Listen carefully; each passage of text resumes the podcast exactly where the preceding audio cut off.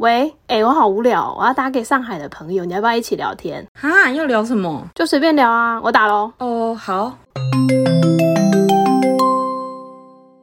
喂，Hello，嗨，Nick，Hello，哎、听得到哦，听得到哦。可以可以，清。楚。好，那我要介绍 Nick，Nick 就是我们第一集的来宾，然后也是我在去上海第一个月就认识的神人，然后他在大陆已经待了八年，那也是一个呃工程师主管，最高的管理人数达到六十人，然后也曾经做过第一批的微信小程序，拉了百万的新用户，待了三间公司，都是从零到一的这种的。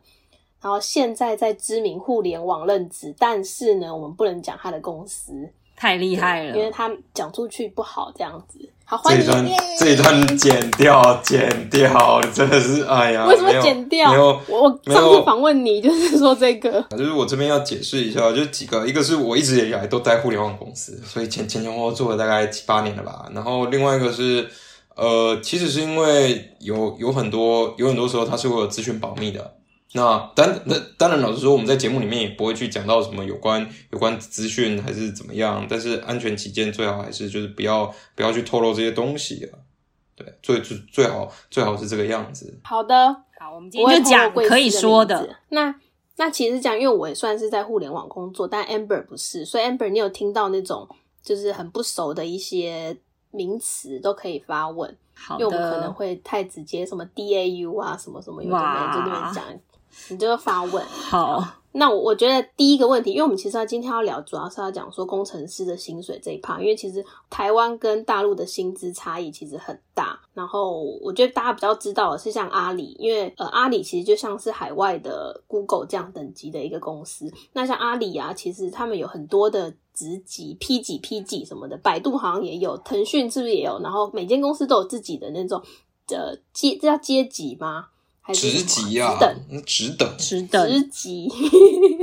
好，你你不要跟我们介绍一下，因为其实我对这个也没有那么熟。没有啊，其实其实这个东西是，呃我拿我拿阿里巴巴举例哦，阿里巴巴有所谓的 P 路线跟 M 路线、m 路线就是管理职啊，然后 P 基本上就是所谓的就是那种专专家级别。那你一般一般进去啊，很有可能就是 P 五，那就是你你可能是应届毕业进去是没有 P 三、P 四、P 二吗？那个基本上没有，P 四是初阶的工程师，P 五是中级的，哦然后你通常可能应届毕业程度比较好的，可能就会被摆在，就是有非常少的比例会被放在 P 六，然后大部分都是 P 五这样，然后这样一路一路升上去。一般在阿里巴巴可以升到 P 八，已经大概是人生巅峰了，因为再再上去就非常非常非常难了。然后你在互你在网上，例如多久可以升啊？很难说，你知道，很多阿里巴巴的人，只要你够努力啊，基本上你奋斗个五年，五年很有可能都可以升到 P 七。五年啊，嗯可能很有可能你你待个三五年，这跟这跟你每个人能力也有关系。我也有遇过那种，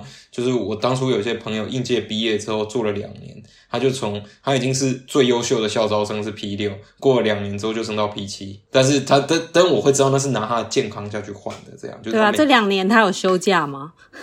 但基本上每每天工时最少十二十二个小时以上啊，就是对啊，但是零零七吗？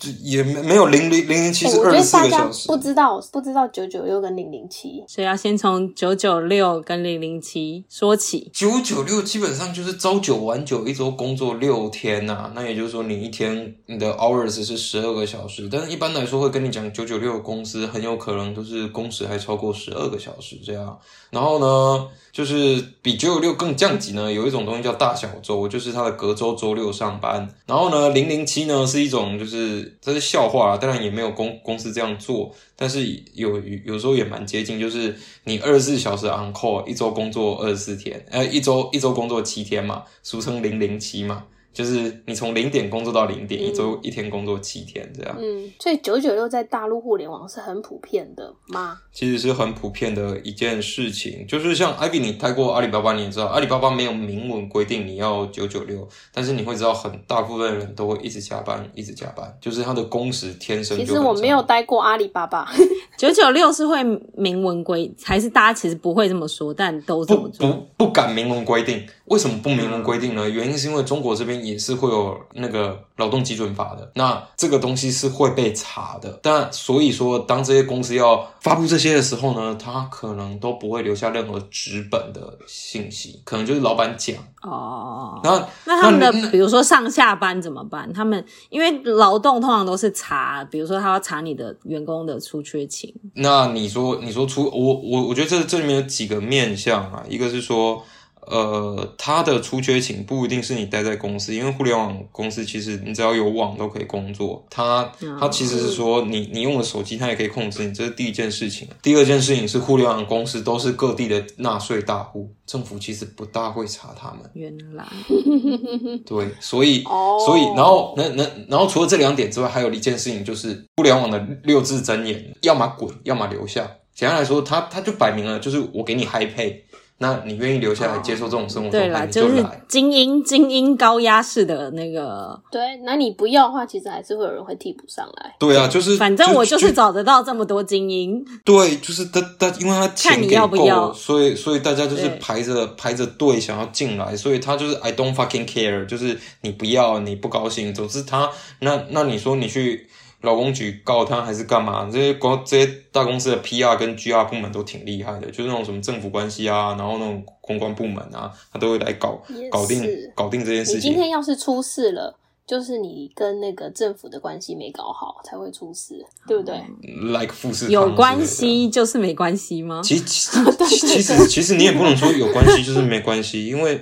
我我我觉得我觉得这个东西是这样，我们就是当我们在看待中国大陆他们给了 high pay 啊，大家拼命工作这件事情上面，老实说你在台湾两千年的时候，电子业正正开始起步辉煌的时候，很多工程师都愿意加班。那老实说你你叫他们不加班，他们不高兴，因为加班有有就是两倍、三倍的工资可以领，他就不高兴。这样，例如例如来说好了，我待过那种就是周末会加班的公司，他有些是会给加班费的。那你知道我有些同事会愿意去加班，原因是什么？他说啊，我在家里带小孩，这样我就有光明正大的理由可以出来，这样那小孩就给老婆带，这样他就是不想带小孩。那对肯定很多妈妈都想要上班，现在对啊真的对啊，是啊，对啊，那他们就不用带不用带小孩，所以你知道有很多人有很多男性对他们而言，九九六也是一种逃避的做法嘛，就是我不想带小孩，或者是我觉得我老就是一种逃避家庭的，对逃解脱。对逃避家庭的解脱，你知道我真的有遇过这种同事。那那 Ivy Ivy，你在刚才回回到像是中中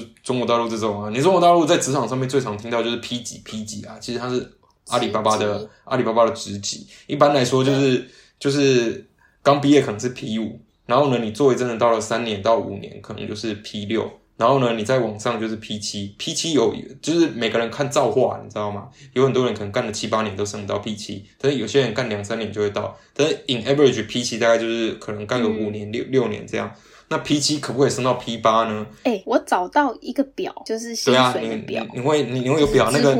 那个表基本上都蛮蛮准。所以你刚刚讲 P 七嘛，P 七的话薪水是五十到七十万年薪，然后还有配股哦，八百到一千两百股，一千两百股是多少？一千两百股啊要看股，你要看股价。阿里巴巴现在一股一百多块钱，它有曾经到两百多块钱，但它刚上市的时候才六十几块钱。所以五十万，如果 P 七来讲，五十万到七十万，以五十万来讲，五四二十两百万，年薪两百万至少，没有你那个还有配股，股票要除以四嘛，股票它是四年总计嘛，还有它的股票是你归属的话要扣百分之四十五的税，基本上你就把它除以二就对了。那所以是多少？如果八百股好了，所以算四百股，四百股价值是多少啊？你就四百乘以一百五看每个公啊，司啊，没有啊，你如果就阿阿里巴巴四四百四百乘以一百五等于六万嘛，对不对？还是多多少？对啊，差不多吧，哦，六六六万美金嘛。这是每年吗？每年给你六万？不是是四年给你六万，四年哦、s o r r y 就是 六万美金是美金，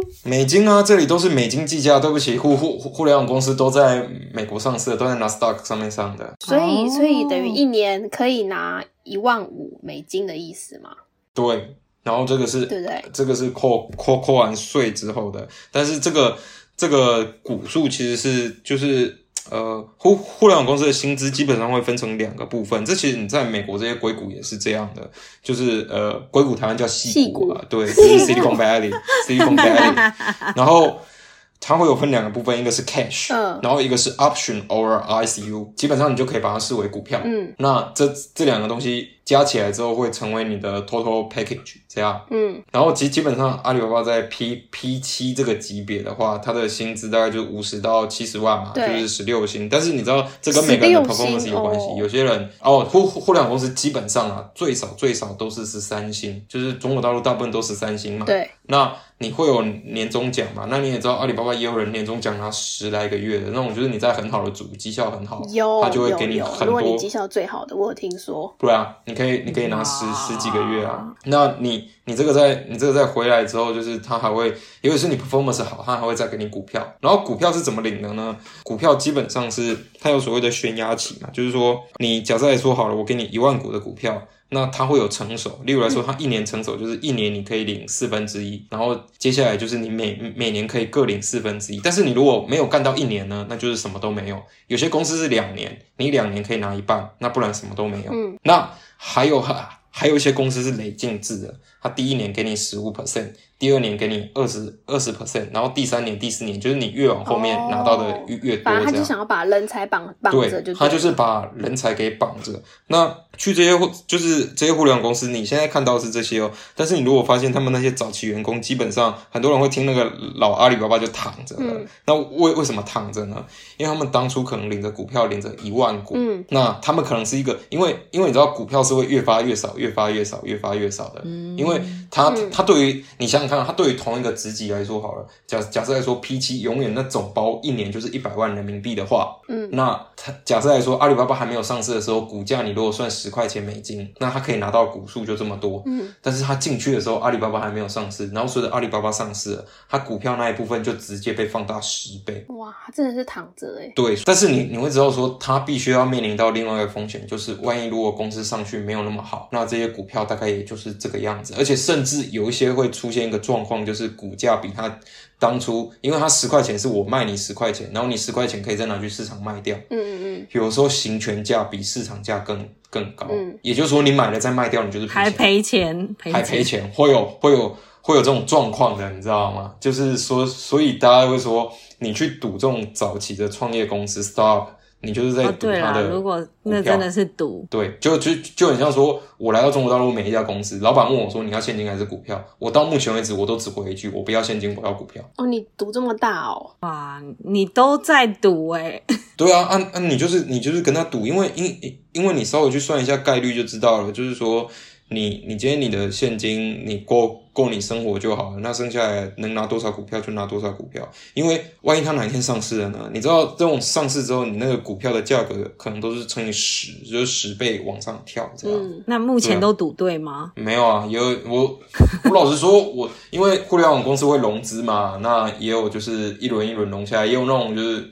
公司挂掉的，也有那种就是公司被就是投资方收购被整并掉的。那那种东西你什么都拿不到，你最后就是拿到一点老板给你的补偿费，然后呃公公司倒了没有，但是被并购被整并了会会拿到一些钱。所以如果再来一次的话，给你选的话，你还是会选全股票吗？零股票啊，还是一样领股票啊，那不不零股票干嘛？赌了赌就对了，想说你会不会改成什么就是七三五五啊？相信自己的眼光。我我觉得，我觉得很多时候就是要相信这个眼光嘛。还有就是说，我我讲句坦白的，他就算领 cash 也比台湾多很多了啊，干嘛不多领一点股票？对啊，不过阿里的状况比较不一样啦，阿里已经是一个很成熟的公司了，所以他们比较没有你刚刚前面讲的可能还赔的这个问题。阿里巴巴已经不会有这个问题了，但是有很多新创公司，例例如来说，最近刚上市的快手，或者是之前上市的嗯像是哔哩哔哩，你知道有很多中中概股的公司，就中国互联网公司，一旦上市之后，就代表有一批员工他们会财领着很富自由多股票，然后他们就财财富自由这件事情嘛。那老实说，我那个时候来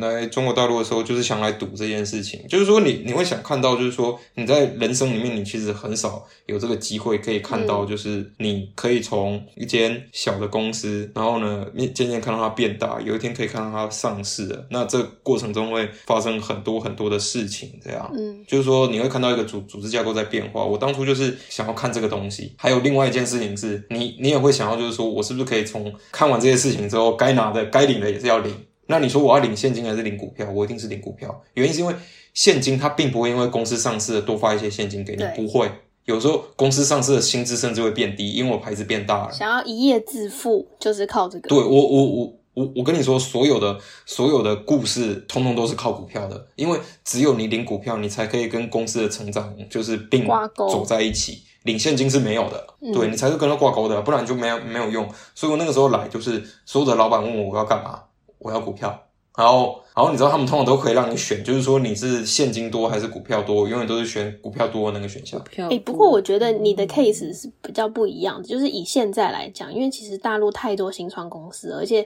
死的也非常多，所以你还会鼓励现在去大陆的人，还是像你这样的模式吗？会，我我跟你讲还会哦，是一样？就是我，我觉得，我觉得这个东这个东西是这样的，我会鼓励人去 startup 里面工作是这样。老实说，我现在过了这么多年，我发现我如果我想要再去重新去选 star，就是说你在看待这些公司的看法会不一样，甚甚至是说你会读很多行业的文章，你会渐渐的会就是。会会会有一点自己好像是在投资这家公司，所以你就去关心，哎，这个产业它的天花板在哪里？嗯然后这个产业的未来是一个向上的产业，还是一个向下的产业？嗯就就很像说，你你有这些基本认识之后，就是就很像 Ivy 有的时候会问我有一些东西能不能做，例如来说，他就说，哎，现在好像有一些就是台湾就是具有这种表演能力的人，但是他们不懂得用 YouTube channel，那。这就是我是我可以上次问他的问题。我我可以去，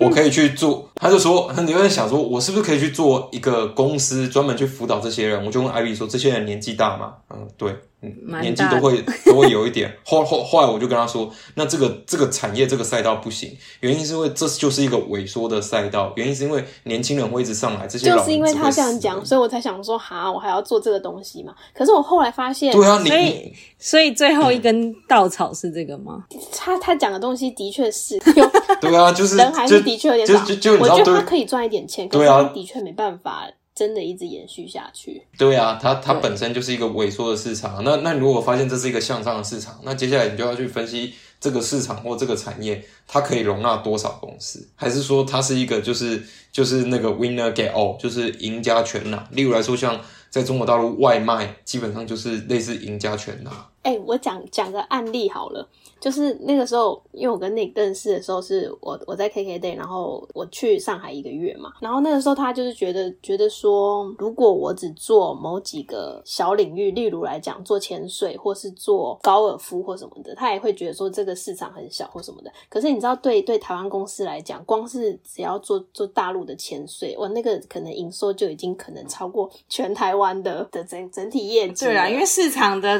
量体真的很大，所以我我我的、就是我的基底，我是用台湾的这种角度来看的话，我就会觉得大陆什么东西超多都可以做的。可是如果你是以一个在大陆待很久的人的话，你就会觉得说这个天花板就这样而已。所以我觉得这是看事情的，就会觉得你现在进来太晚了，对对对但你你没错其实是可以，嗯，对，这是看我们看事情会有这样的差异，我觉得啦。对，会就是尤尤尤其是你在互联网这个圈子里面待待待久之后，你会比较关心，就是它这个产业可以走到多久，这样就是走走多远。你知道有有很多时候我们在讨论事情，跟一些朋友这个圈内的朋友讨论事情，我们在讨论的是它的终局，终局就是说它到它到最后说这个产业会会变成怎样。那那你知道，你如果知道它的终局大概会变成怎么样子的话，那你就可以去反推，就说它它现在会会往哪边哪边去发展，这样。而而而且还有另外的是，你在这个市场上面待久了，它会它会有一些运作的定律，你会慢慢慢慢的去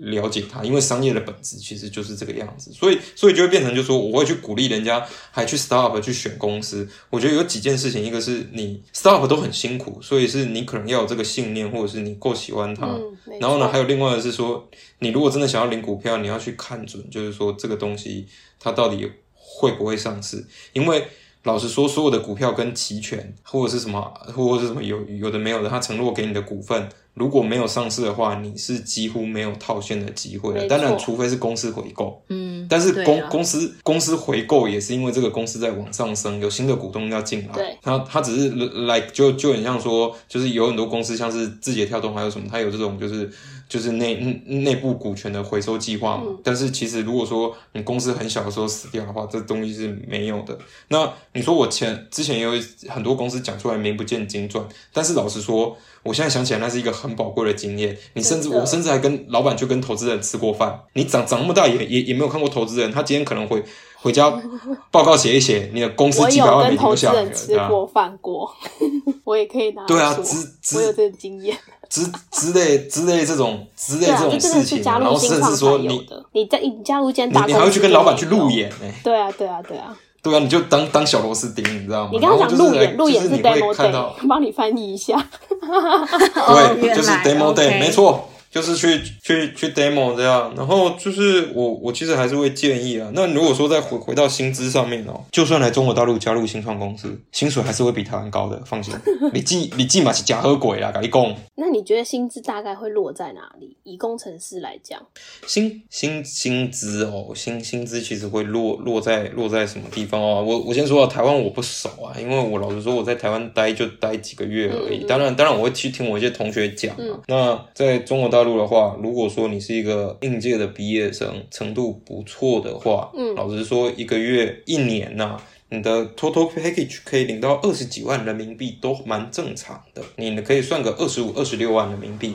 那你如果说你是比较 outstanding 的人呢，或者是说你刚好是做有关人工智能、做 algorithm、做算法的。有些公司会开到开到三十五万到四十万人民币左右。诶所以什么是比较好就是一一人工智能，然后区块链也算人工智能。啊，区区区块链最最近中中中国政府在打压它，啊比较不好。对对对对就是所有所有有关人工智能的都，他的岗位薪水都会比较高，而且它25它现在这一块非常非常的这缺人台人。币是多少啊？一百万？哎、刚毕业就年薪一百万。对啊，很正常啊，有什么吗？没有，因为因为在台湾，我们说 哦，这个人年薪破百万，就是那种哇，好棒棒的意思。而而且我还没说完呢，就是说，呃，或者是互联网公司在 startup，其实在中国大陆这些在这个圈子里面，他给奖金其实是给的蛮大方的，只要你做得出东西来他都会给你。像像像像我领过以前。以前在别的公司有领过年终，我拿了十二个月的，不是全年十二个月，是我那一年那个就领十二个月的薪水。所以你等于一年拿了二十四个月。对拿了两年的薪水，对，但是前前前提是那段时间是真的真的很超啊，然后他就会他他就会给你钱嘛，那这这这其实也没有什么，也就是说有有一些人如果说你够拼，你够好的话，其实你甚至是是是会是会拿到很多钱的，因为我之就他前面试也老实说是这样就子，他们真的很多人都是六个月、八个月的，可是他底薪是比较低一点的。对啊，这这这其实是蛮正常的一件事情啊，就就很像说啊阿里巴巴的底薪也是低的、啊，他都靠奖金啊。阿里巴巴底薪低也都比或台湾高很多多。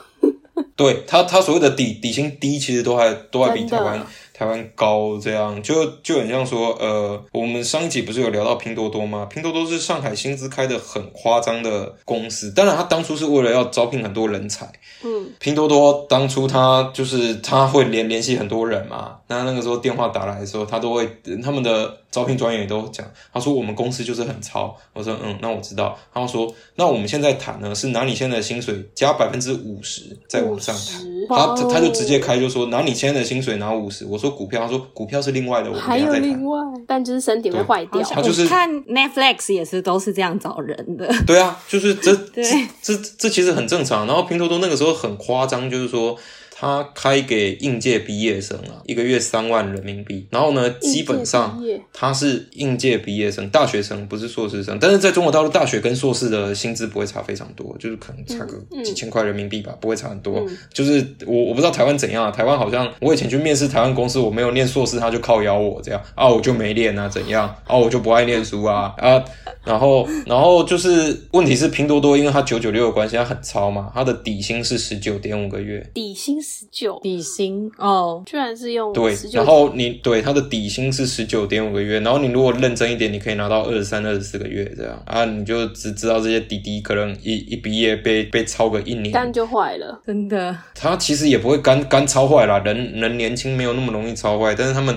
第一年出去领个六七十万人民币都很正常。啊。你说他们税吗？其实他们税扣起来跟台湾差不了多少，十二趴，我是刚刚没有看资料好像没有大家想象中的没有，它集集聚的，它有它有它有分几卷，哦它最就是你过过了第一个门槛是百分之十二。那那老实说，他们含五险一金啊，其实就是对应到台湾就是劳健保，然后扣完啊，他们这种领大概大概三二三十万的啊，他们大概会扣掉十几趴，大概可能十六十七趴。然后呢，他们再往上的话，怎么扣大概也就是四分之一的薪水被拿走。但是这个钱呢，一方面是他们比较特殊，就是说呢，他们他们有分所谓的住房公积金，住房公积金是帮帮你买房子的啊、国家帮你存钱，就是我以前觉得住房公积金超神奇的，对对住住房公积金，我真的也觉得很神奇现在还没搞。但是住房公积金简单来说，就是说你放拿一笔钱在一个账户里面，公司也会放一点钱在这个账户里面，然后你买房子的时候可以从里面领钱去缴贷款或者是缴头期款。租房子也可以，对不对？好，租房子也是可以的，你你只要有租房证明，你也可以去领现金出来。所以有很多台湾人问我说，呃，我的公司要帮我缴五险一金，到底要不要呢？我说你可以去算一下，其实是可以的，因为你知道他是先扣完五险一金，嗯，再去算所得税的，所以你有那哦然后接、然后接接下来会变成住房公积金，是你离开上海或离开那个城市的时候可以领出来。哦，对然后那那然后他的他的劳劳动保险呢、我我记得我忘记台湾人到底能能不能领，但是我知道医保也是可以领出来的。就是你知道他的医保跟台湾的健保不一样，它是一个账户，就是你缴一些钱，然后也然后你你的公司也帮你缴一些钱，你去看病的时候从那个户口里面扣、嗯啊，扣扣完就没了哦，不是像台湾健保给你吃到饱哦。但是你可能会想说，哎啊，我都没有生病啊啊啊，你钱可以领出来。哦，那也也不错。对，所以他所们也都会以老实说，买成药来吃，因为我怎样，他们就会说去买药吃就好了。原来，那台湾人就会，说去看因为你知道，看。就是对啊，你知道台台湾健保有多好啊，根本就吃报道餐吃吃到饱，健你知道保是真的好。？All you can eat，就是就是在在这种状况下的话，那你你就会知道他们的工程师啊，假设来说好了，你是一个工作三年到五年的工程师，它对应到他们的税后、嗯年薪其实过两百万台币是很正常的事情。就你像我之前看嗯 Clubhouse，就是有人说如何去中国大陆年薪过两百万啊，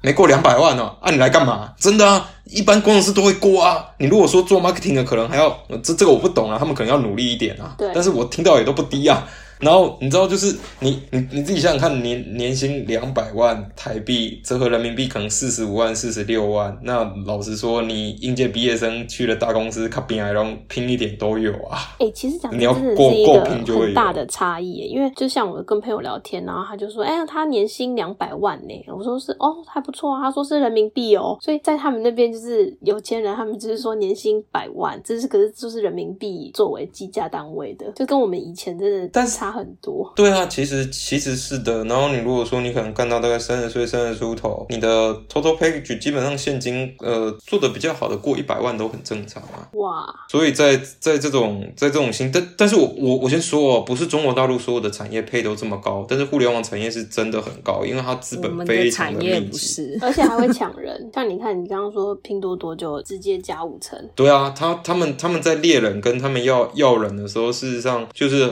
很敢出啊，因为它资本非常非常嗯非常的密集，你知道，所以所以你知道我在这边待久了，就是 很滋润就。是怎么怎么说啊，也也不是也不是很滋润，就是说你可能对薪水上面这些东西的看法会跟台湾比较不大不大一样，但健康一定还是有一点影响吧？健康会有，我我只能说就是在互联网公司，其实它非常非常的 intense，就是其实蛮累的。嗯像多多少少大家都会有一些健康的问题，毕竟来说，你一周工作六天，你可能也不会有什么 social life 啊，还是嗯干嘛干嘛的。有有些人也不大运动，所以你知道有有很多工程师会有脂肪肝，不然就是变胖。嗯然后呢？就是在互联网公司还有个好处，就是他会管你吃三餐哦。哦，对，他会，你公司可以领早餐，然后中午中午还可以领盒饭，然后呢晚餐再给你领晚餐，然后下午还会有下午茶哦。然后就是你知道，我我刚去的时候，我有一种感觉，就是因为我家做畜牧的嘛，嗯，好像我们家养猪，对，就是到到点了，就是一直喂喂你喂你东西吃这样，然后然后他还会有各式各样的补贴，例如来说，他会有健身房补贴，他希望你在公司附近健身，然后呢，他也希望你住在公司附近，公司距离公司对，还有买房补贴，几公里以内就是会有会会有这个补贴。那简单来说，好了，他就是会希望你一直住在公司附近，然后就把你围起来、圈起来，就帮你过圈养起来，对啊，这样。这跟养猪在这里的一样。对啊，我的感觉都很像养猪啊，你知道？但是我不得不说，就是说，呃，九九六是一种选择，就就很像我有一些台湾朋友，就是会跟我 complain，就是说什么，就是啊，中国大陆怎么那么糟啊，九九六。我跟他们讲拼多多的薪水之后，他们全部闭嘴。我说，被来不？要不要来？给你这个钱，你要不要来？对我，我，我，我就跟他说，这其实是一个 fair 的交易，就是说，你知道那种感觉，就是呃，哦，我我们在这里讲话比较粗鲁啊，就是我我我们会说啊。就是基本上啊，这个呢，这些互联网公司呢，就是一个就是一个有有钱的大少想要嫖你，然后嫖你之前，他就丢丢丢一捆现金在你面前，给不给嫖啊？不给就滚啊，给就进来，就这样，他就是这样把现金放在里面，钱放在你面前啊，要就进来啊，不要不要就出去，这样。老老实说，台湾当年科技业一直在蓬勃发展的时候，也会有这种现象啊。大家大家不是说什么去足科卖卖干几年可以退休吗？对啊，其实那是一模一样的事情，就是那那只是。说我们现在没有在台湾，你没有这个机会，所以你看不到这些东西。就很像我跟我爸聊天的时候，我我爸也有认识宏基的早期员工，他就说：“对啊，他们就公公司上市了，我的我的朋友们就躺着了啊。”但是在我们这在台湾是看不。哎，干！你不要乱说，卖欧北工威，我还是有认真工作的。躺了吗？我还有认真工作，我都有认真工作，你知道吗？卖欧北工，不要抹黑我。对，然后就是我们刚好是没有没有看到这个东西，不要不要不要乱说啊！卖欧北工威，然后你在在在这个环境之下，就是你会发现它高压。高薪，然后又快速成长，那我觉得进到这种圈子里面就是你个人的选择。但是我必须要跟很多很多人就会觉得，就是说是不是来到中国大陆，我的薪水就会比较高？哎，一个是要看产业，真的看产业；还有另外一个是说，真的是看产业。也台湾人在这边其实没有什么优势。对，早年的话，因为我我当年刚来的。我当年来的时候，你知道，我当年来的时候，那个时候互联网产业是那种就是没有没有什么人要去，因为我当年来的时候首选是去外企，像微软、外商、甲骨文、Oracle、Microsoft 什么什么，就是这些外商。但是后来中国互联网公司才起来，所以你知道我进去那个圈层的时候，我算是他们都说哦，你真的是比较会念书。我说啊，真的哦，就是就是你你是你受的教育程度可能比较好，但是你知道，随着就是我过了这么多年之后，有时候我之前也有工作的时候被同事叫去面面试一些台大的。学生啊，就很聪明。我真的说，这真的是你知道吗？台湾可以念到台大都不容易，就是台大硕士班毕业，然后来这边面试。但是问题问题就来了，在这里他们可能大三就跑出去实习，硕士班就一边念书一边实习。所以等到他们出来找工作的时候，他们可能已经有三年工作经验了。他们已经有三年工作经验来了，直接上岗，你知道吗？而且有些我们我们会常常说，聪明的应届毕业生奶超喝懂，就是很很耐 操，然后就是。就就是做做事又很快，他学校学的东西很新嘛，然后年轻又很有活力嘛，你相对来讲，你跟。同样年纪的台湾学生放在那边，那就挂掉了。而且，而且你知道有有有一些比较尴尬的事情是说，因为文化环境不一样，在那边他们可能没有接触过这么大的流量，也没有碰过什么支付宝，所以他们在就是这整整互联网的状况跟中国大陆差很多。所以一旦遇到这个事情的时候，他们就有时候就会变成问了也不知道这样。所以所所以有时候我们面试他们，新熟悉。对我面试他们时候也觉得蛮可惜的，人是聪明的，但是他其实是过不来的。那也也会变成就是说你会发现。在互联网这个圈子里面，台湾人其实是弱势族群，因为你的生长背景是来自一个互联网极度不发达的地方。台湾有极度不发达哦。跟现在的跟你跟中国大陆比，其实跟现在的中国大陆比吧，对，当然，当然老实说，中国大陆在世界上，他们都会用微信支付那些什么的，超强，因为不收现金啊，因为找不到收现金的店了，被强迫的，都不，你都你都不知道，夜夜夜总会给小费都要扫二维码的，你知道吗？真的，他连那个路边乞讨的都是没有，连那个路路路边乞讨的都拿两个二维码，这是微信支付，这是支付宝，你扫一扫就能转钱给我。然后，然然然后你知道还有更夸张啊？他们那个他们那个公园里面都有那个下棋的阿伯嘛？你知道台湾也是下棋阿伯都会赌博嘛？对不对？那现在警察都抓不到他们，你知道他们都有微信群，那个输了直接转钱到群里面去这样。抓都抓不到，你知道他们都剧毒的。阿妈北门真的很会用微信。对啊，但是但是你你就可以去想象，就是说，那这些在这个环境下生长下来的小孩子，跟年轻的一代，跟台湾年轻一代，其实他们在思考问题会很不一样。就就很像说好了哦，我我同学来出差，然后他们说他们要预定餐厅还是干嘛？我说我帮你订。他说哦不用，我们打电话就好。说你打电话可能没人接哦。真的，我回来台湾有一些那个线上餐厅都要打电话，就都没有那个。个连接的时候，我就觉得天哪，我还要去打电话，就是你知道手机打市话热门的，店哦，还会打不进去，你要一直打，一直打，一直打，打打八十几通才有办法。对啊，但是你现在你在美团跟点评上面去点，那就可以嘛。所以，所以你会知道，它整个文化环境，老实说，人是人，其实聪明才智是没有差很多。但是我觉得，就是你所在的环境会限制你的想象力，这样就就很像说，在台湾其实像移动支付这一块还没有被很呃，就是线上支付这一块，其实全球都还没有被都是这样子很好的解决不。只有台湾、啊。其实全球都是这样，那是因为中国大陆走的台湾非常的已经算很前面。了。对台湾的手机支付 Apple Pay 这些，其实我觉得比美国还好，因为我在台湾都习惯 Apple Pay。对啦，店里都去可美国以用。Apple 不会啊 Pay 美国都还不能用刷信用卡对，其实所以其实每个环境美国都背景刷信用卡不一样啊。其实就是中国大陆，它就是跳过了信用卡这一这一块啊，它就是直接从现金，它就是后来就直接转线上了。他们其实大部分人是没有在刷，因为有了微信、支付宝，根本就不用刷卡啦。出国才需要。对啊，我刷卡干嘛？对啊我要我我要贷款用花呗就好了啊，就是花对，用花呗根本就哎一定有人不知道花呗花呗解释一下，它就是支付宝的信用卡，对不对？预借现金。对，其实就是预预预借借现金现金对，就是说你你去你去买一个东西的时候，你可以直接选花呗支付。我账户里面钱不够，没关系，我先付第一期，他就帮你分 分期付款。所以你知道以前我们公司没啊，我组里面没啊，然后你知道就要发发薪水的时候，我都在办公室大喊：大家快还花呗啦，发薪水啦！哎、我我发现对年轻的弟弟妹妹真的很常用花呗，哎，就跟以前就是跟我哦们卡那个时候就是分对期跟对对对对是一样的的道理。对啊，哎、不过我们刚刚都在讲薪薪资高这一块，就是我发现啊，就是我在大陆工作这一年多，就是他们的遣散费也比台湾高。N 加一啊，对他们是你的工作年资再加一，那台湾如果我没记错，应该是 n 除以二，对不对？对，好像是 n 除以二对，，所以这个是差非常大部分啦，大部分的。因为我有一个台湾朋友，然后在大陆的公司工作了有三三年吧，然后他知道自己好像快要被老板遣散了，他就很担心，然后还去咨询了一些律师朋友什么的，就没想到听完之后他就很开心，他说、哦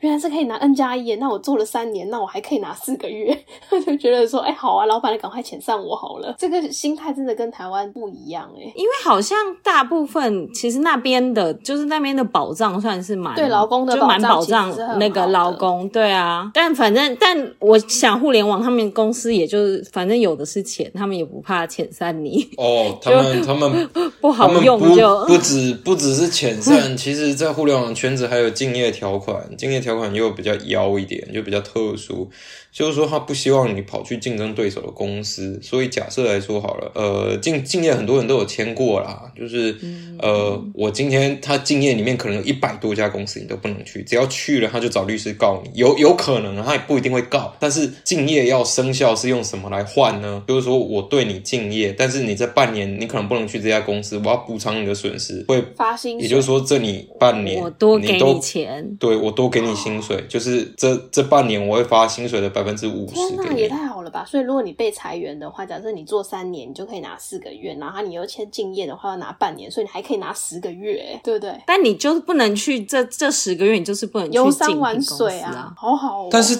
但是你可以去，你可以去不在那个 list 上面的公司，然后然然后还有中国大陆他们有些公司在挖人的时候，因为他们有年终奖嘛，你年终奖拿不到的时候，就是你可能还没有拿到。假假设来说好了，所有的 HR 跟猎头他们都会知道，哦，现在已经快过年了，挖不到人。你知道有些公司就说你来，你前公司的年终奖我给你。看真的好有钱哦。会啊，他们人。已经够多了，他们还是要这样子挖人才。没有啊，就是也不是人够多，有的时候就是说你这个人，老实说不在不在我这边，在其他人那边，就是你会对我造成威胁嘛，所以他们有的时候会会有这种恶，你这是某一方面是那种恶性的挖角，但是也是有一些公司需要人，他们就会去做这样的事情，所以就就很像我有个朋友，就是他两两年换了三份工作，年终奖照领，你知道吗？就是我说，啊、年终奖哦，没有下下下家帮我付，代然后表他真的是个人才。然后还有还有就是说，有有的时候在互联网公司，因为敬业的关系，你可能跳到另外一家公司，然后那家公司你进去之后都是用化名，就是没有人知道你真实的姓名，哦，阿里就是啊，你说在阿里都有花名，哦。因为因因为我是竞品公，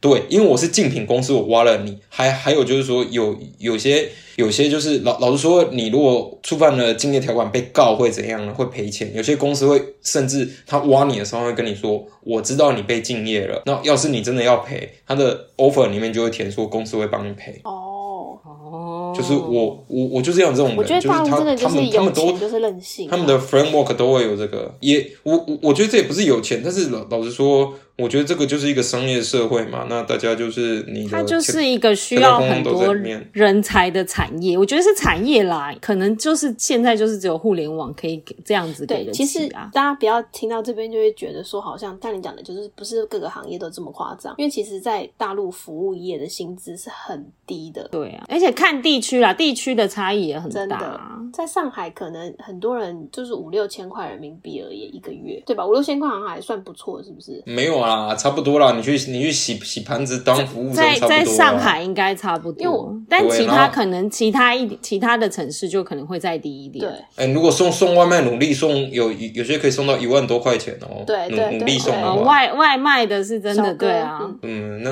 外送员是拿命去换的哦。他们在他他们基本上骑车都超猛的不。过我们这就可以讲到一个东西，就是评分机制，就是小外卖小哥都会跟你说，麻烦给个五星好评，代表这个评分机制对他们来讲是很重要的。烤鸡，蛮重要的。对吧？这个是的啊，就是说，就就是说，你知道当，因为因为像我就是做算法跟人工智能的嘛，嗯那你知道你要去控制这么多人，其实靠靠机器去控制他们就好了。就是说我我今天一定会去惩罚那些常常被打差评的人，嗯，就是说我一定会去奖励那些好评的人。但是你知道这个系统其实会会变成一件事情，就是说随着大家都越来越厉害，它的标准只会越拉越高。嗯，所以当当你一个月可能只有一两个差评的时候，以前可能还不会怎样。当大家都变成一个月都零差评的时候，你要怎么办？真的，所以外卖小哥你要有一个排名机就会。很紧张。例如说，他一定要三十分钟内送到，然后快要超过的时候，他们就会赶快按送到。他都要先按，对，然后你就就是说，你干嘛？啊，不好意思，我们等没有电梯什想说，拜托拜托，不要不要怎样怎么的，给我个五星好评啊什么的，真的是跪求呢。真的，他们基本上这是他们的薪资来源嘛。那你在讲这件事情的时候，其实之前人物有一篇很著名的稿子啊，他在写说就是那个被困在被困在算法里的外卖员，你知道吗，就是说他会说我标题下的很好，我我我真的对他标标题真的下得很好，但是我觉得我不得不说，我是一个算法工程师，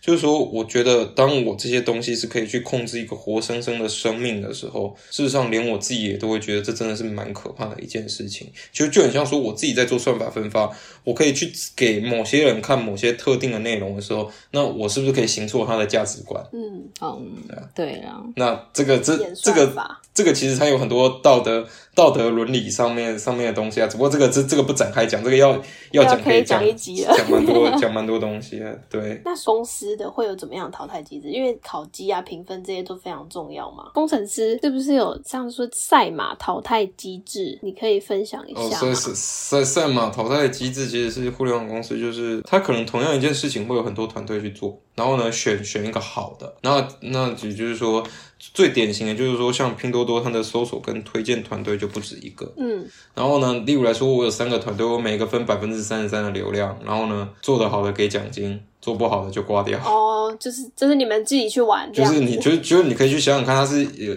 对，就是你就是你们自己去玩，你们自己去比赛，然后呢，就是他可能会有有一些人就是可以跑出来这样，简单说就是我奖励最好的那一个，然后其他的就就都就都不行，这样就很像这个是很常见的嘛。这其实还蛮常见的，就是你。艾比，艾比，你自己在就是阿阿里里面，虽然没有明文说是就是赛马还是什么，但是你也会知道有有一件事情可能会有很多个团队一起做，都都会做，不是一起做，他们不会一起做，就是都在做这样，然后到到时候跑出来谁跑出来，那就是谁的谁的功力，就很像说我们现在看的微信，你知道吗？微信当初在腾讯里面有四个团队同时在做类似的事情，嗯，做即时通讯，但是最后是微信出来了。然后看谁又好又快。对，就是谁谁跑出来了，这样就是很很多很多互联网大厂都会都会有这个都会有这些东西啊。那这个公司的那种明争暗斗，感觉就更多哎、很恐怖哎、对啊，其实其其实其实是会是会有，但是我只能说有人的地方就会就会有有江湖嘛，那就是你想要怎么上去，就是你你可以去选择要往上走，你就要面对这些事情啊。当然你也可以选择，就是说我到一定的点就不往上走。那你有没有被弄的经验？哎呀，那很很多啦，就是最喜欢这种了，八点。就是这种这种同事之间抢活做嘛，然后就是你踩我一脚，我踩你一脚。但是老老实说，我是不大会去踩人家啦，就是我不是不是很喜欢这个这个样子。但是被被踩、被骂，就是要背背锅这种事情都很很正常嘛。那但是，但是我我我不得不说，互联网公司基本上，因为它很多东西都是数据化的，所以你其实也很难，就是那种真的是你可以你可以把事情都就都推给另外一个人，那不是一件很容易的事情。嗯，因为它有太多太多东西都是可以追踪的了。但是你说明争暗斗，其实都都会都会有啦。我这以前都还有听过百度，就是 A A 主管就是就是跟 跟底下人就说，你去听听看 B B 组在做什么，这样 就。还挺有趣的，你知道吗？就是，但是你们是同一家公司，但是公，我觉得公司大佬有这种事情都很正常。对吧，我相信台湾公司他们他们是人，对，一定一一定都会有，而而且是说，我都看过很多那种公司由小变大。你知道，当他是小公司的时候，都不会有这些问题，打什么绩效，每每一个都在老老板面前做事情，然后年他年年末花五分钟绕一圈，然后开始发钱，这样。真的。不过我觉得，因为像我是在新创公司工作的人，所以比较难接受这样的事情。因为就是大家为了做，可能做新功能或什么的，大家都已经很忙、很赶、很急了，还有另外一个团队再去跟你竞争，我觉得我们没有额外的时间。然后再来是，你也不会想说我是要干掉别的 team 或什么的。所以我觉得，我相信啦，这是台湾年轻人如果要去大陆工作的话，可能会比较不习惯的。我觉得他这他这里很竞争啊，我觉得我觉得竞竞争这件事情。其实竞争有所谓的良性跟非良性，那我们刚才在讨论到的是不是一件良性的竞争？但是实际上来说，它有很多竞争其实是是良性的，就是当一群很聪明的人他们在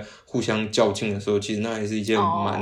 蛮好玩的。你可能会觉得很爽，这样子啊？怎么可能他做出来这东西，我也要做出来这样？对，就是就是说，你你会很像是比。彼此之间在切切磋的过程，当然它有很恶性的，就是那种你踩我一脚，我踩你一脚，那也是恶性的。但是这个你要往好处想嘛，你来这边你可能会遇到这种良性的竞争，就很像说，在我进到互联网的时候，大概一六一七年之后。整个在美国，美国 Silicon Valley 的人都会不断的回到中国来。那那个时候，你就会去遇到很多他们当当初可能是 Instagram 的早期员工，Facebook 的早期员工。这这些人，当你跟他们聊起这些事情的时候，你会觉得还蛮有趣的。就是说，你你跟他们有的是上对下，有的时候也是 peer 之间的关系。但你可以从他们身上看到很多东西。这样，我觉得这个，我我我老实说，我没有在台湾工作过，我不知道就是能不能能。台湾有没有机会可以看到这些东西？但是我觉得我在中国大陆其实也也有受到一些，就是美国 C 空 V 那边回来文化的影响，这样，因为那真的是回来很多很多人，嗯，就就很像我，我以前待过 team 里面那个那个那个 team 里面有什么，就是 Facebook 广告厅前几号员工这种这种这种角色，你知道吗？大神等级。然后来，然后我问他说：“按按年上班干嘛？”说。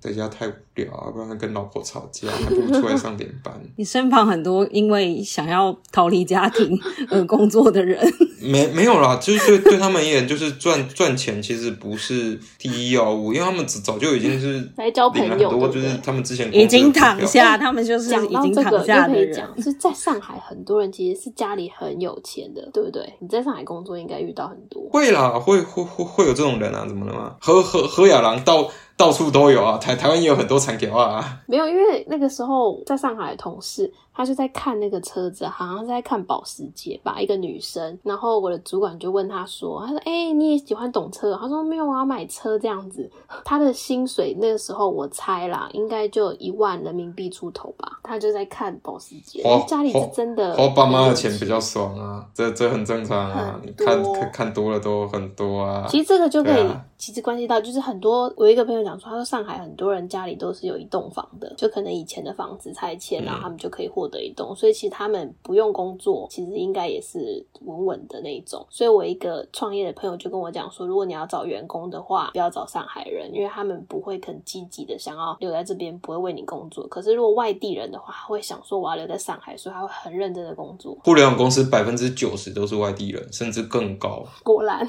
对我我可以跟你说。上海人，我我我觉得，我觉得你们不能说贴标签在上海人还是什么。你去像台北人哦，台北人他们就是，你想想，他们都希望他们小孩进什么，进公家机关，进那种外商，有一份稳定的工作啊。你啊，你不用赚很多，稳定就好。其实那个心心态是一模一模一样的。你眼前两位台北人。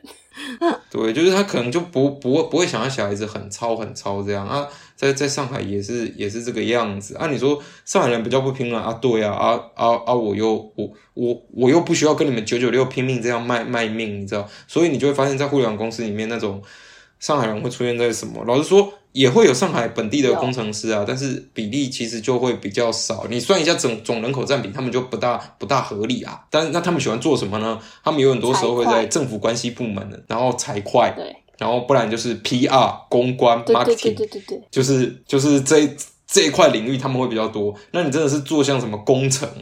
运营、产品经理这种很超很超的，这都是外很少看到他们，真的都是外外地人拼命在做，因为你知道。在中中中国大陆还有所谓的户口制度嘛？就是说，除了你去赚赚钱之外，很多人都还希望我可以落户上海。那所谓的落户，你可以去想，就是拿到上海的绿卡。要是你没有落户，你会出现什么状况呢？我的小孩生了，我他没有办法上课，没有办法去上学。然后就是说我今天生病了，然后我我如果我我生病了，但是我没有上海户口，但是你缴了上海医保还可以用，但是你不知道你老了之后能不能在上海养老。因为上海市政府，你没有上海户口，他就不照你，你知道吗？嗯。然后你你有很多公共设施都跟你不相关。哎，这个前提就是你要有上海户口。去上海，我最震惊的事情就是。因为像你说上海户口，对我以前从来不知道这件事情诶。因为像我们，例如说我去高雄啊，户籍就随便迁到高雄，就是一种很随意的。所以我不知道原来上海户口不是人人都有的。然后再来是，就是假设今天一个外地人跟上海人结婚，你也不会马上有上海的户口，你必须要等个八年，你才能拿到上海的上海人的资格。这样子，我就觉得哇，这真的是真的是像你讲，就跟绿卡超难的啊。超难啊！就跟就跟绿就跟绿卡一模一样，你知道你知道这个东西其实其其实已经有非常非常多。例如来说，他们不只有绿卡，他们还要就是有审核制。例如来说，他会跟你说你要申请，我是说申请上海户口，你要在上海工作多少年，而且你还不能做太低薪的工作，你要缴多少税，缴多多少的就是上上海这种社社会保险之后，不能被 fire，而且不能断掉。好，还还没完哦。完了之后呢？透过这么多事情之后，你终于有资格可以申请上海户口。那申请就是你去递交很多你的资料，他会审审核你的你的工作啊、你的学历呀、你的收入啊，然后最后再决定要不要给你上海户口。对，就是就就是这个样子。所以所以你知道有很多人呢。他们会可能他们不是上海人，他们把小孩送到美国去念书，花很多钱去念，然后回来之后再回来上海落户，因为他有类似外籍人才引进计划。还有就是，如果你在你在互联网公司工作，嗯，你会比较有机会拿到上海户口。然后拿到上海户口，就是看他需要什么人才啦，就是各地政府对他各各地政府需要什么人才，他就做什么事。然后你说这个这个除了我有没有办法享有这边的社会保险这些医疗资源，那还有没有关系？还关系到你的下一代。简单来说好了，如果你的下一代有上海户口，就是是上海人，你要知道他们考，他们也是招招生也是考联考，上海人的就是卷子就是比较低，就是你是上上你有上海户口，你在上海考，他们每一个学校。对于每一省的分数都不一样哦。对我那时候看到的时候，有觉得天哪，就是每个地方，比如说你要上清华北大，然后你是哪里人，你要的分数不一样。所以我是上海人，分数可以低一点。那他如果我是一个乡下的三线城市的，我要考更高是吗？对，没错。你我跟你讲，你要是什么甘肃省、新疆省，我只能讲啊，胜利卡衰啦。不是说外地人都一样分数，是还要分省份。不是，我跟你讲，不是，还要各地都不一样。还要再分，而且呃，那他怎么分的啊？还有一个看什么年年收年收平均收入嘛？GDP 没有，他有分一二三线还是？哇塞！九八五幺幺啊，就是他他他们有替大大学分嘛，然后这个大大学还会给各个省份分 quota 嘛。例如来说，有一些有一些省份就很惨，例如来说山东，山东就是他的小孩很多，然后呢，问题他本地的大学又很少，所以他们就会往外流，所以他们就是山东跟河南叫高考大省。那你知道，就是说，要是你是上海人，你真的是这辈子哦都不用都不用太努力，你就可以念到不错的学校。但是呢，你如果是山东哦，你可能要变西表啊，拼死拼活拼命念，是哦，好不容易可以上到上海最边边的学校，就是这个样子。然后，然后我再跟你说，他们，哎，我我还没讲完，他们每一个地方、每一个地区、每一个省份考的考卷不一样。嗯，通常上海跟北，通常上海、北京、广州的卷子最最简单。后来他们的，然后你知道这些地方的人读当地的学校，录取标准又比人家低。对对对，这个我知道。所以所所以所以你知道他们要不要上海户口？你知道有有上海户口就是一种结婚的保障，你知道都都有都有那个以前以前我 dating 的对象，然后那个去去人家家里吃饭，问你说你有上海户口吗？然后跟他女儿说你跟他跟他交往干嘛？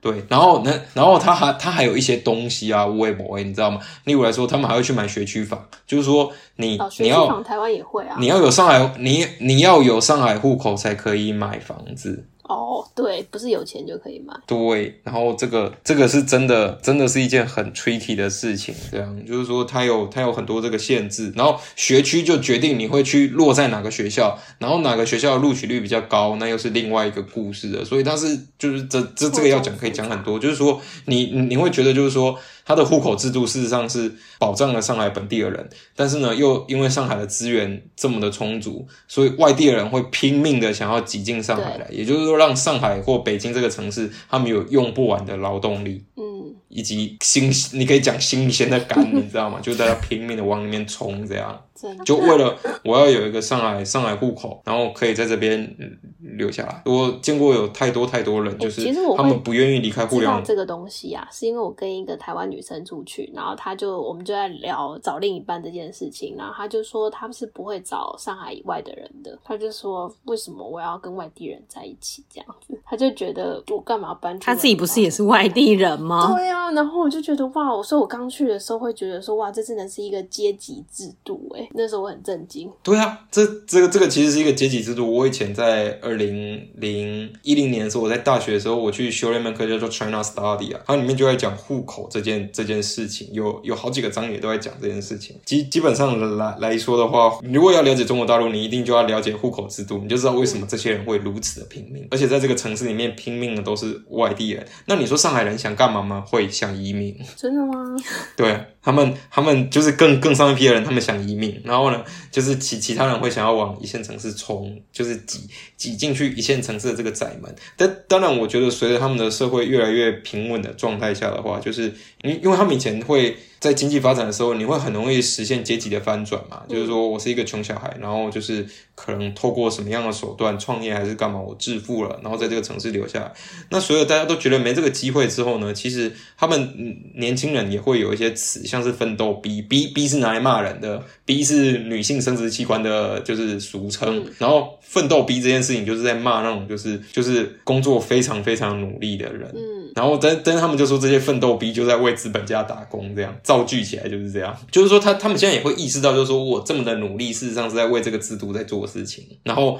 他们有有些人甚至会开始逃离一线城市，但是那是少数人啊。嗯，就是但是他们会渐渐的有有这些有这些意识出现，就是说我可能不要在上海这种城市，我去其他城市做一个薪水没有那么高的工作，我也会有很好的生活水平。这样就很像很多人会跑去什么长沙，但这样的人比较少一点对，但是它是比较少一点，大部分人还是会有那种大城市的梦想，我想要进到身边我想要来的上海。朋友啊，女生就会当然就会觉得要找上海男生嫁，然后但是男生好像会比较容易遇到一些外地的女子，但是他们遇到问题都会是妈妈爸爸妈不答应，因为他们就会觉得很很正常啊他们很。我我听过一个 case 是这样子，就是那个上海男生的妈妈不答应他的老婆是安徽人，听说啦，就是安徽好像因为他是离上海很近的一个二线城市嘛，然后很多人都去那边工作，然后就是想要留下来，然后嫁上海人，然后但是呢，他们就说就是如果结婚之后，他们可能会举家都一起搬过来上海，